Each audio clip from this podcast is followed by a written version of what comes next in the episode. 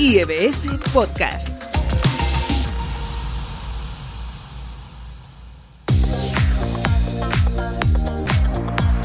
Mujeres al poder.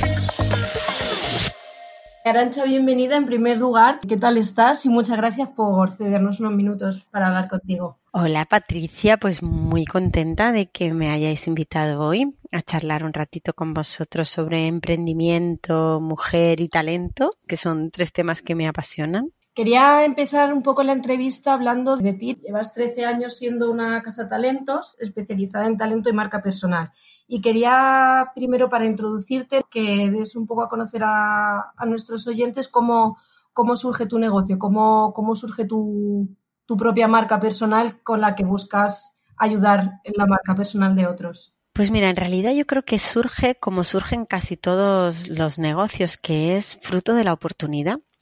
Eh, digamos que cuando en el momento en que yo tomo eh, la iniciativa para cambiarme del mundo de la educación, porque yo era directivo en el Instituto de Empresa y me pasó al mundo de la consultoría, pues, pues, pues fue el año 2007. Y claro, un año más tarde, el 2008, eh, como te puedes comprender, la consultoría de los cazatalentos o la industria de los cazatalentos no estaba en su mejor año, ¿no? Entonces, allí en plena crisis, eh, me di cuenta de que es verdad que las búsquedas, eh, de alguna manera, pues el, volumen de búsquedas había descendido, pero por otro lado, las redes sociales estaban emergiendo. Eh, plataformas como LinkedIn, ¿vale? Permitía a los profesionales hacer una declaración de principios y explicar en qué eran buenos, ¿no? Y entonces, como, como cazatalentos, me di cuenta que mm, para conectar eh, la oferta y la demanda en el mercado de empleo, pues es tan importante incentivar la parte de mm, de la compra de talento como también de la venta de talento, ¿no? Y esto fue un poco al inicio, pero luego muy pronto descubrí que yo creo que esto es algo muy importante, que la marca personal no es algo que sirve para cambiar de empleo. La marca personal, por ejemplo, es algo crítico para los empresarios, para los emprendedores, porque al final un emprendedor cuando llega con una idea y quiere captar la financiación, los, los partners adecuados, al final lo que le van a comprar es la confianza sobre sus capacidades y en el fondo lo que estarán comprando es su marca personal, ¿no? Entonces, la verdad es que fue una aventura. También tengo que contar, ¿eh? que me lancé a la piscina con un niño de nueve meses y el otro de dos años y por eso también animo a, las mujeres que muchas veces me dicen, bueno, eh, estoy con los niños muy pequeños, esto es una aventura. Al final yo creo que cuando pasa la oportunidad por delante, cuando eres capaz de ver que hay algo en el mercado que nadie está cubriendo, porque cuando yo empecé marca personal, es que solo había dos autores que hablaban de marca personal, que eran Neus Arqués y, y, Andrés Pérez Ortega. Y yo dije, pues yo quiero ser la tercera. Y eso no hubiera esperado que mis hijos tuvieran ni seis, ni ocho, ni diez años. El momento era aquel. También eres conferenciante y, y enseñas, bueno, cómo aprovechar las oportunidades del cambio para impulsar talento mediante innovación y, y marca personal. Un poco, bueno, lo que nos estabas contando, ¿no? ¿Nos darías algunas claves para ello? Pues sí, la verdad es que tengo una gran vocación divulgativa. ¿Esto qué quiere decir? Em, yo aprendo muchas cosas, ¿no? En mi día a día como consultora de talento y marca personal, eh, porque al final el, el talento es muy único, ¿no? Cada persona tenemos un talento. Pero sí que me doy cuenta que de estos aprendizajes se pueden extraer patrones, ¿vale? herramientas, consejos, como tú me estabas preguntando, que pueden ser universales y pueden ayudar a muchos más, ¿no? Yo lo hago frecuentemente, cuento muchas historias y ejemplos y, doy herramientas en mi blog Historias de Cracks, pero me decidí a escribirlo en libros, ¿no? Y, y por eso publiqué tres libros y las conferencias, pues no dejan de ser una, una, digamos, un alargamiento de esa vocación divulgativa de explicar estas cosas, ¿no?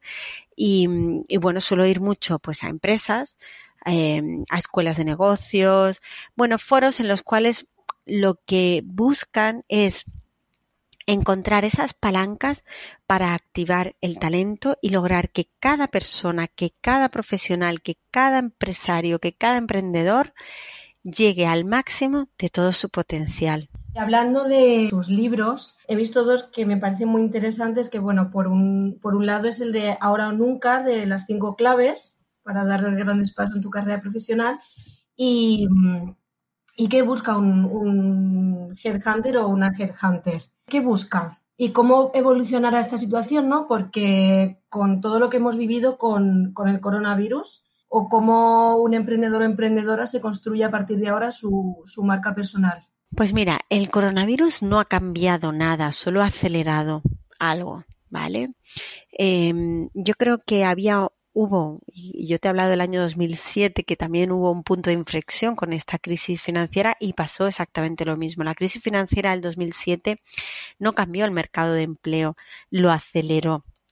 Había habido una tendencia eh, desde finales de los 90 de una, por un lado, tecnificación o, o digitalización, ¿vale? De procesos, de, de, formas de trabajar, o sea, que la tecnología fuera realmente una herramienta. Y por otro lado, había habido una globalización con una exportación de empleos, ¿vale? Muchas fábricas se llevaron a China, pero no solo las fábricas, ¿no? La, la City de Londres, pues mm, se había convertido en el centro neurálgico del ámbito financiero y si tú querías dedicarte a las finanzas, pues dejabas tu ciudad y te ibas a donde, a la mega urbe donde estaba esa oportunidad. ¿No? Entonces, ¿qué ha pasado con el COVID? Pues aquellas empresas que empezaron ese proceso de digitalización, al día siguiente de estar todos confinados, siguieron trabajando.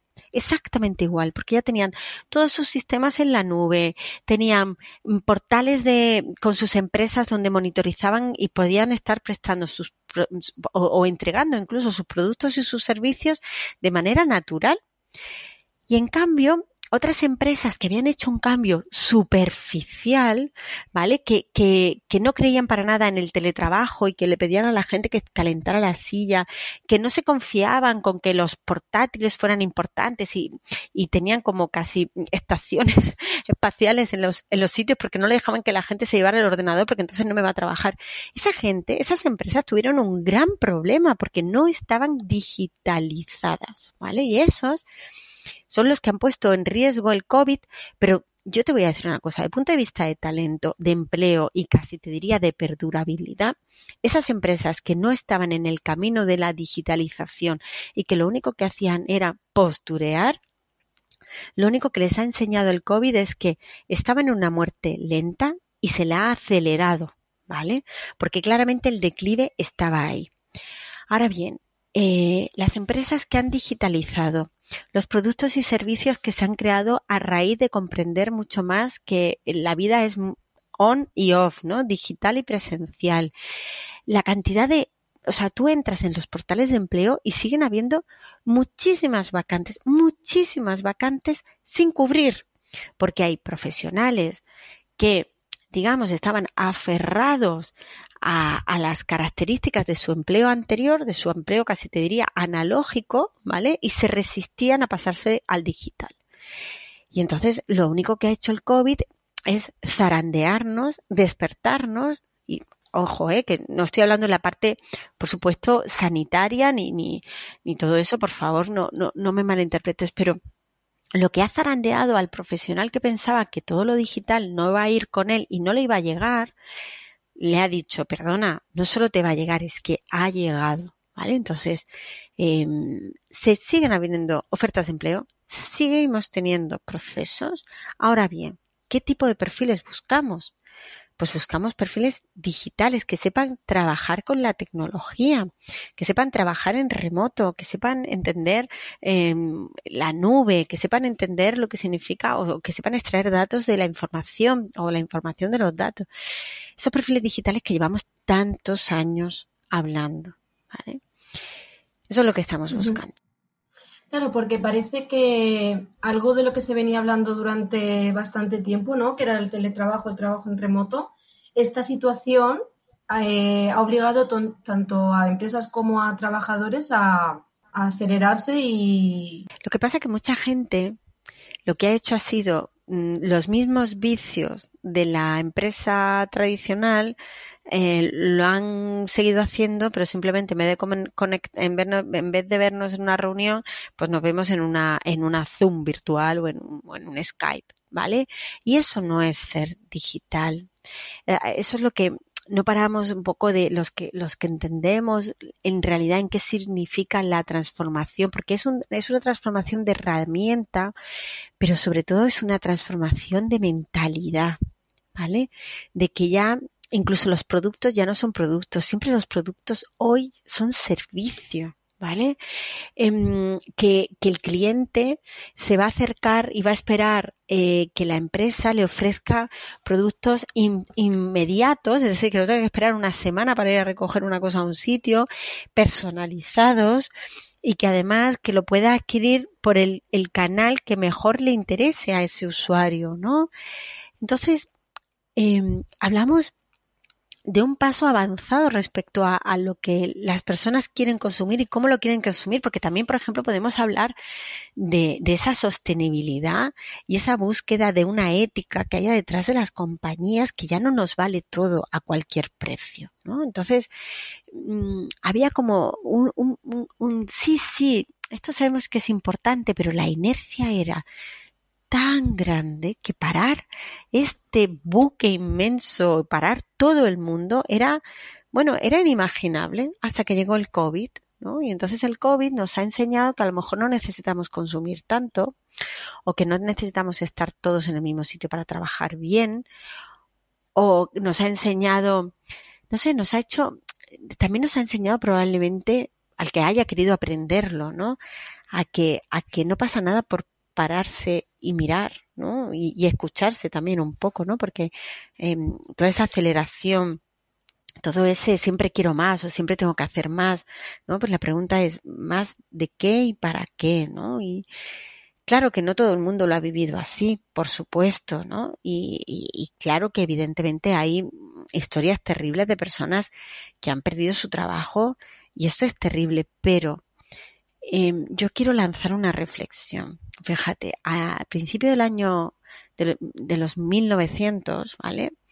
En, en, Nueva York había un señor, bueno, un señor no, había cientos de miles de señores que tenían un trabajo que era encender las velas de las de las de las lámparas que iluminaban las calles de Nueva York, ¿vale? Porque no existía eh, o todavía en la bombilla, ¿vale? No había llegado, existía la electricidad, pero no la bombilla.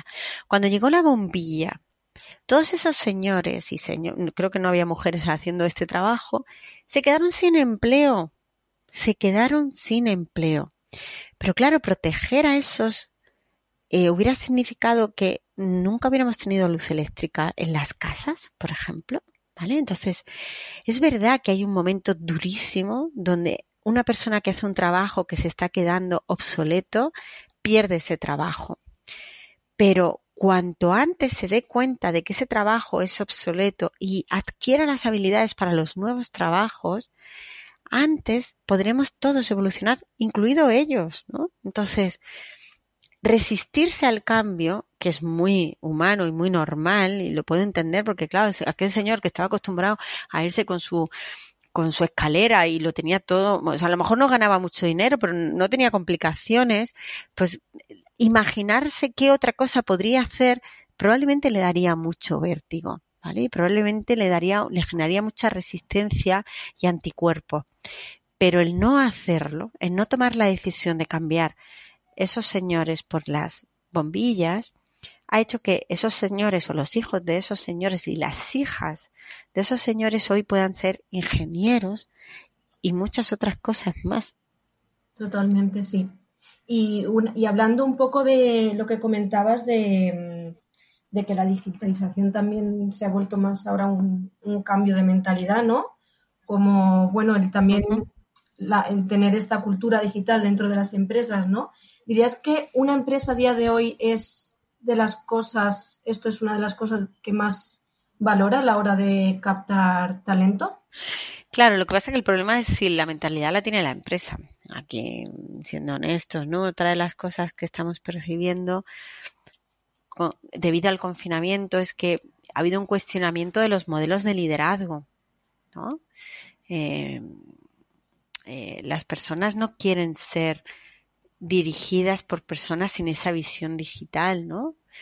Y, ese mensaje ha habido algunos líderes que lo han captado clarísimamente. Un buenísimo ejemplo de esto es eh, Patricia Ana, Ana Botín, ¿no? Ana Botín, veamos, hace 15 años Ana Botín era una banquera como los banqueros, ¿vale? O sea, le faltaba la corbata, ¿no? En un mundo dominado por los medios de comunicación convencionales, un liderazgo muy financiero y hablando solo de los números a sus accionistas, ¿vale?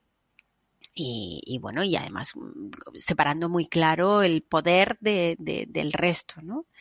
Y de repente, pues Ana Botín hace una entrevista con, con Jesús Calleja y se va eh, al polo a explicar y a, demostrar, o por lo menos explicarlo, porque gente que me dice, no, porque ella dice que es feminista y no lo es, o porque dice que es ecologista y no lo es. Mira, en el fondo eh, lo importante es que lo hace, ¿vale? Lo importante es que está lanzando un mensaje y el mensaje es los líderes no pueden ser como los de antes. Porque entre otras cosas, Ana Botín sabe que si no, no va a convencer a la gente que quiera trabajar con líderes, ¿vale? No los va a convencer si no, si no, si no se abre a, a la diversidad y a la sostenibilidad. Y no va a convencer a sus clientes que van a querer empresas éticas y no a, convencer tampoco a sus accionistas que están eh, que son fondos de inversión que cada vez buscan mucho más criterios éticos, ¿no? Entonces, eh, yo creo que el, profesional individual, el individuo, quiere ese nuevo liderazgo digital y aspira a convertirse en ese nuevo liderazgo digital, pero lo que sucede es que la inercia que llevamos es muy grande. ¿no? Entonces, ¿qué tuvo que hacer Ana Botín? Ana Botín se lo tuvo que proponer. Se tuvo que proponer cambiar su comunicación, cambiar sus canales, cambiar sus mensajes, cambiar su imagen y cambiar su marca personal. Se lo tuvo que proponer. Y y al final, esto hay, hay, una, una chica maravillosa que cuenta una cosa que dice fake it until you make it, ¿no? Que a veces tienes que hacer como si lo, aunque todavía no lo seas, pero lo tienes que hacer como si lo fueras, porque es la única manera de llegar a serlo. Entonces, em, lo que yo me encuentro en estas empresas que llevan esa gran inercia es que hay muchas personas que a título individual en posiciones de liderazgo, pero también en posiciones de middle manager o incluso de, de, rango de soldado, si quieres, quieren cambiar y quieren cambiar su mundo, pero que la inercia es muy grande o que tienen miedo a la crítica o tienen miedo o tienen sus propios miedos, ¿no? Y a mí lo que me gusta es ayudarles a entender que pueden, que pueden porque aunque la primera vez lo estén, eh, eh, digamos, em, impersonando o que, o que, lo estén haciendo solo porque se lo creen, no porque lo hacen, será un paso hacia la verdad, ¿no? Y hacia un nuevo liderazgo y una nueva manera de trabajar. Entonces, las empresas no serán digitales porque haya un COVID o porque haya muchos sistemas en la nube. Las empresas serán digitales y serán humanas y serán sostenibles y serán diversas porque cada uno de los individuos que estén dentro tengan, asuman la responsabilidad de hacer su parte, de hacer el cambio que les toca a cada uno de ellos en su pequeña esfera.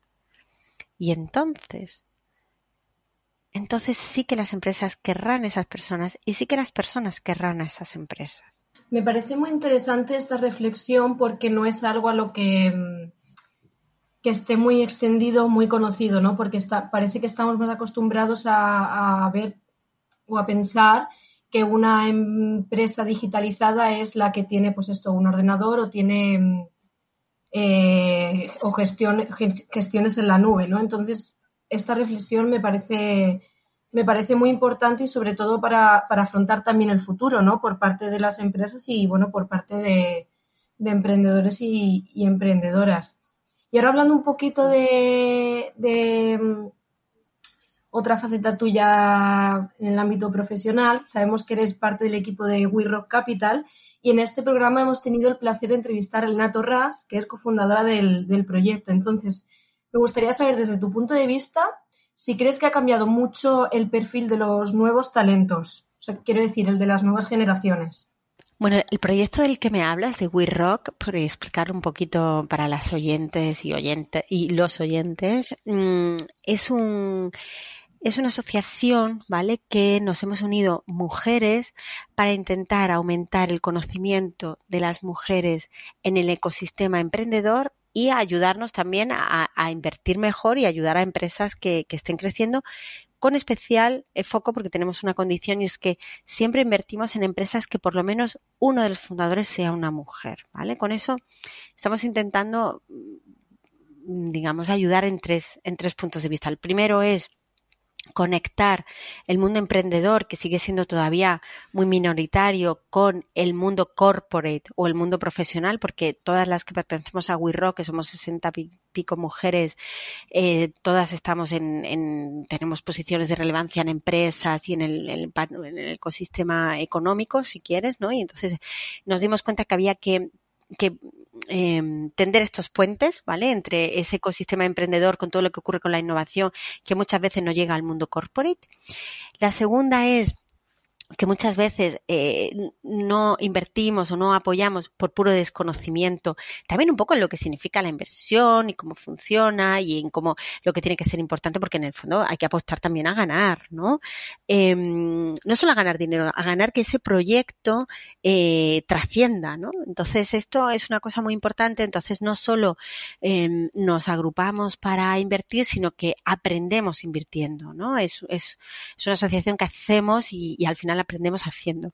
Y la tercera, como decía, es esta parte de eh, animar y ayudar a aquellas mujeres que quieren emprender un proyecto, em, porque no es por nada, son menos, ¿vale? Entonces, creo que nos tenemos que ayudar entre nosotras, ¿no? Y como bien explicaste, Ana, Ana Rebollo, que es la otra cofundadora, con Elena Torras, em, yo creo que, que crearon un, vieron esto y, enseguida fueron capaces de encender en todas nosotras la, ilusión por, convertirnos en We Rock, ¿vale? Que es un grupo con una vibración, no sé, sin típico mujeres, todas súper listas, súper activas, con ganas de aprender, con ganas de aportar, o sea, es una pasada, o sea, pertenecer a este grupo es una pasada, ¿no? Y además es muy intenso, también te digo, pero, pero intenso del bueno, ¿no? Y yo creo que tiene una cosa interesante y es que eh, la transversalidad de los perfiles nuestros con la con la mm, diversidad de los proyectos que estamos recibiendo y, a los, y que estamos buscando para invertir, también enriquece todo, todo el talento, ¿no? Eh, el nuestro y también el de los emprendedores, ¿no? O sea, que, que es un proyecto súper bonito. Me hace mucha ilusión que me preguntes por él, la verdad. Y mi pregunta también venía a partir de aquí era si, crees que el perfil de los nuevos talentos, millennials, generación Z, difiere mucho este perfil de lo que veías al comienzo de tu carrera profesional. Mira, yo soy súper fan de los jóvenes, pero súper fan es súper fan.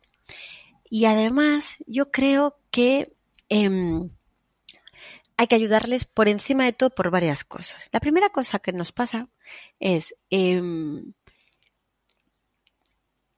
que todo el mundo habla de los jóvenes, pero sin los jóvenes, ¿vale?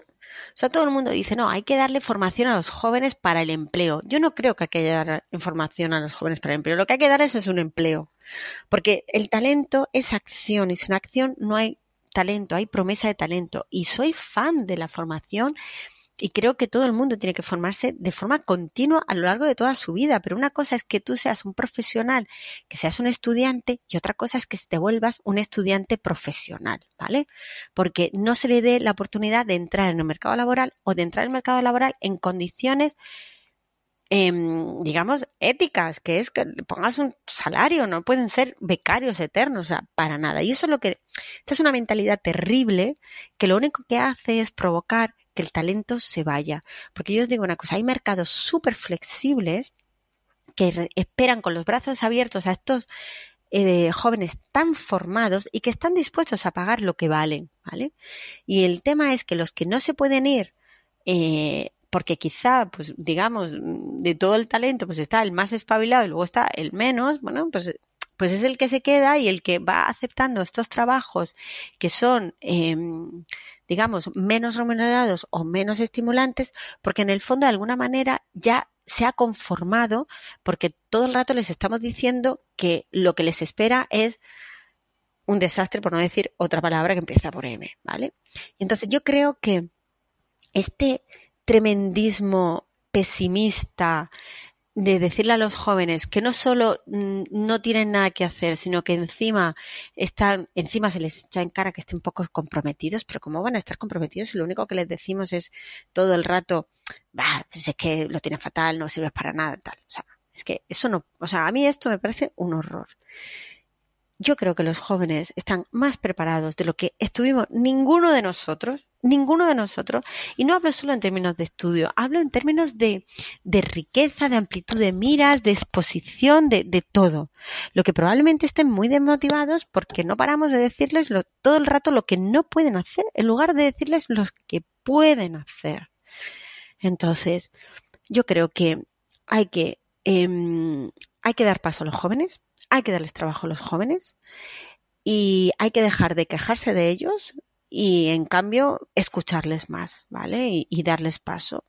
Y lo que no podemos es perderlos. Eso es lo que no podemos permitirnos, que es que se vayan o que se desanimen tanto que ya no tengan, o sea, que no estén, o sea, de lo único que yo les podría entre comillas, reprochar, y no se lo reprocho, a veces es esa parte de falta de compromiso, pero yo no creo que sea por una falta de compromiso, es que creo que hay una gran brecha entre lo que se les ha prometido y lo que se les está dando, porque desde que tienen un año están sobreestimulados aprendiendo idiomas, aprendiendo informática, aprendiendo no sé qué, aprendiendo, o sea, de verdad están mucho más preparados de los que hemos estado nosotros nunca. Y cuando ya están súper estupendos y, les hemos enseñado que tienen que ser líderes, autolíderes, responsables, cinco idiomas, siete, tocan el piano, el, hacen jazz, yo qué sé, lo hacen todo, de repente llegan a una de esas empresas, como estábamos antes hablando, de una gran inercia, sin líderes valientes y se les pone, entre comillas, a, a decirles, no, pero es que tú ahora tienes que venir aquí a hacer fotocopias, Claro, ¿tú qué quieres que te responda esa gente a la que tú le has prometido que iba a llegar a la empresa y iba a ser poco menos que, que el líder? O sea, ¿y qué, qué tienen? Decepción, pura decepción. Entonces, eh, y no pretendamos encima, hombre, no, y encima está decepcionada. Pues claro que está decepcionada, pero pregúntate tú qué has hecho. ¿Qué le has prometido a esta persona y qué estás haciendo para que esa promesa que le has hecho sea verdad? Entonces, yo hago un llamamiento nuevamente a las personas que estamos en posiciones eh, donde podemos em, contratar talento, que por favor les demos una oportunidad y les ayudemos a alinear esas expectativas a la realidad, porque quizá con las expectativas nos pasamos, pero, pero también nos pasa a los mayores, ¿no? Que, estamos como, mm, tengo 50 años, tengo 40 años y, y, tengo esa sensación de que lo máximo que voy a llegar a lo que he llegado y entonces esa es la crisis de los 40, ¿no? Creer que tu vida va a ser esto. Es que tu vida va a ser eso, es verdad, pero, pero eso ya es, es una pasada. O sea, quiero decir, uno tiene que, que, que, darse cuenta la cantidad de cosas, como digo, a lo mejor no puedes cambiar todo el mundo, pero en tu mundo hay tantas cosas que puedes hacer, tanta, tanto salario emocional que puedes recibir si aprendes a mirar, ¿vale? Entonces, creo que, que nos hemos pasado inventando unas expectativas probablemente irrealizables y que y creo que nos hemos pasado en no enseñarles a mirar las expectativas de cosas que sí que se pueden ganar y que te puede hacer muy feliz y realizarte un montón y que están mucho más a la mano. Y háblanos un poco ahora del movimiento Hijas Digitales, este que creaste bajo esta creencia de que todo, bueno, todo menor de 20 años, justo hablando ahora de, de jóvenes y de nuevas generaciones, deberían tener esto, competencias digitales, tanto niños como niñas por igual. Pues fíjate, esto, lo que, lo que es la vida. Hace muchos años, cuando, cuando empecé en esto del talento, yo me daba cuenta de que a los niños se le apuntaba en robótica, ¿no? Como extraescolar, y a las niñas en baile. Y claro, yo eso ya, eso ya va generando la brecha digital desde que son muy pequeños, ¿no? Y al final uno tiene que entender que la programación es un lenguaje más como el que se les enseña inglés. Entonces, igual que los padres eh, no tienen dudas de que tienen que enseñarles y apuntarles a sus niños a la academia de inglés, sean o, llevarlos a un colegio donde se aseguren que, les van a enseñar inglés y ni se les va a pasar por la cabeza que el niño que aprende inglés y la niña no, pero en cambio sé que hacen esta distinción con los con, las herramientas digitales, ¿vale? Y, y, claro, entonces generar la brecha mm, desde el principio, ¿no? Sí que es verdad que eh, hay un tema de que a las, mujeres estamos más interesadas en temas sociales, ¿vale? Pero, pero, pero al final es un tema de enséñales que lo digital, y en, este caso la programación base, es comunicación.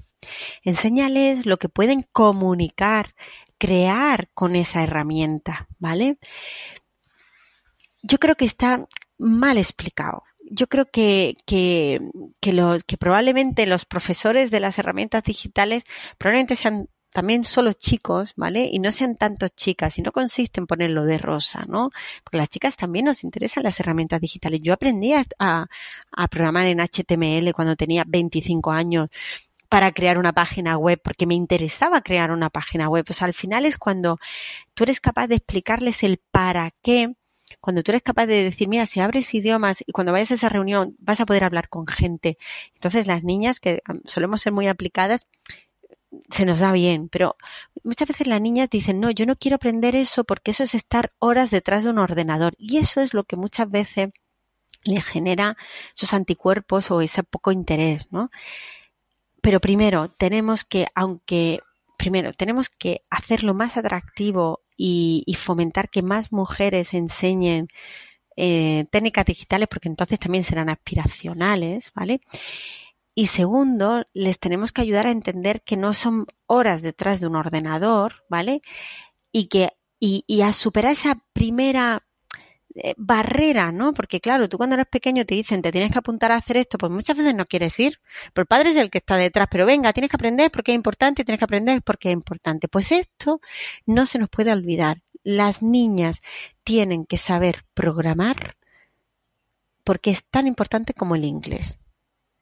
Entonces, niños y niñas por igual. Y para terminar, ¿nos das eh, algunos consejos para todas estas personas que nos están escuchando, tanto emprendedores como emprendedoras o personas que necesiten un, pequeño empujón para seguir trabajando en su marca personal y darse a conocer? Pues mira, el, bueno, el primer consejo es que eh, no, o sea, que sepan y tengan súper presente que la marca personal es un escudo protector, son como superpoderes. ¿vale? Porque al final, a lo largo de tu vida, habrá días o semanas o incluso meses que las cosas no te irán bien. Y habrá otros momentos en que las cosas te van súper bien y tendrás estos altibajos. ¿Qué hace la marca personal?